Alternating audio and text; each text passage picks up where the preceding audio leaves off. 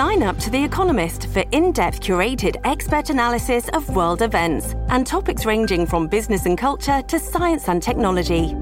You'll get the weekly digital edition, online only articles, curated newsletters on politics, the markets, science, culture, and China, and full access to The Economist Podcast Plus. The Economist is independent journalism for independent thinking. Go to economist.com and get your first month free. 警視庁によりますと、指定暴力団極東会系幹部の渡辺雄一郎容疑者は先週水曜日、新宿区歌舞伎町の暴力団事務所で、同じ組幹部の男性の頭や顔などを複数回殴るなどし、顔面骨折などの怪我をさせた疑いが持たれています。男性は意識不明の重体です。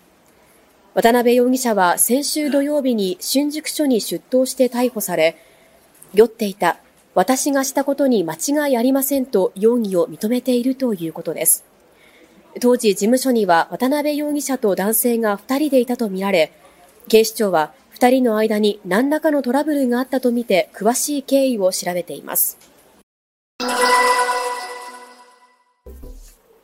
日午前6時半ごろ、狛江市岩戸北で、近所に住む人から家が燃えていると通報がありました。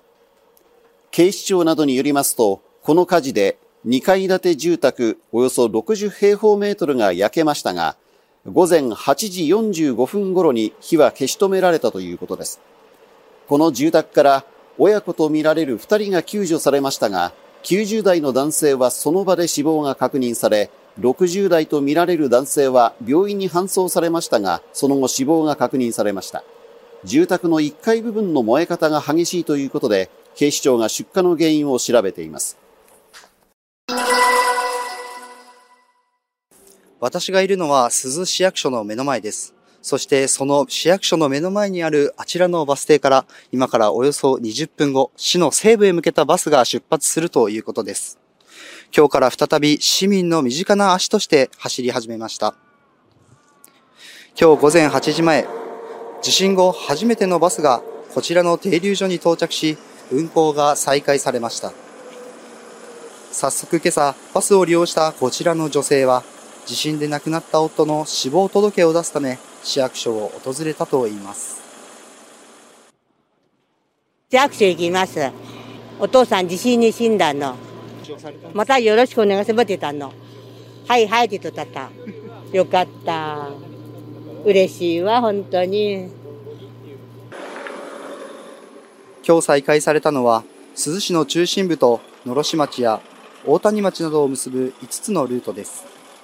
また、多くの人が避難生活を送る指定避難所と、市の中心部を往復する臨時のバスも、火曜日と木曜日に限り運行されるということです。この鈴バスは、市民の生活を支える無料の路線バスとして、おととし3月から運行されてきましたが、能登半島地震により9台のバスのうち2台が津波の被害で故障し、運行ができなくなっていました。前まで出てきて、ここぶつかったやん。津波で浮いて、壁にぶつかったんです。ええ、本当です。へこんでますね。ええ。避難所におる方が結局、買い物かなんかで出るにも足がないからです。珠洲市は今後、被災した道路の復旧状況や市民の要望などを受け、本格再開に向け、ルートの見直しを進めていきたいとしています。以上、珠洲市から中継でした。これから明日にかけての石川県輪島市の天気です。午後も雲が広がることはなく、よく晴れるでしょう。ただ、南寄りの風がやや強く吹きそうです。最高気温は14度と今年一番の暖かさになるでしょう。明日は雲が多くなりますが、天気の大きな崩れはなく、日中の気温は17度と、今日よりさらに暖かくなりそうです。週間予報です。木曜日は次第に雨が降りますが、最高気温は15度と4月並みの暖かさでしょう。金曜日は雪か雨の予想で寒くなりそうです。その後土曜日以降は再び気温が高くなるでしょう。寒暖の変化が大きくなりますので、体調管理にお気をつけください。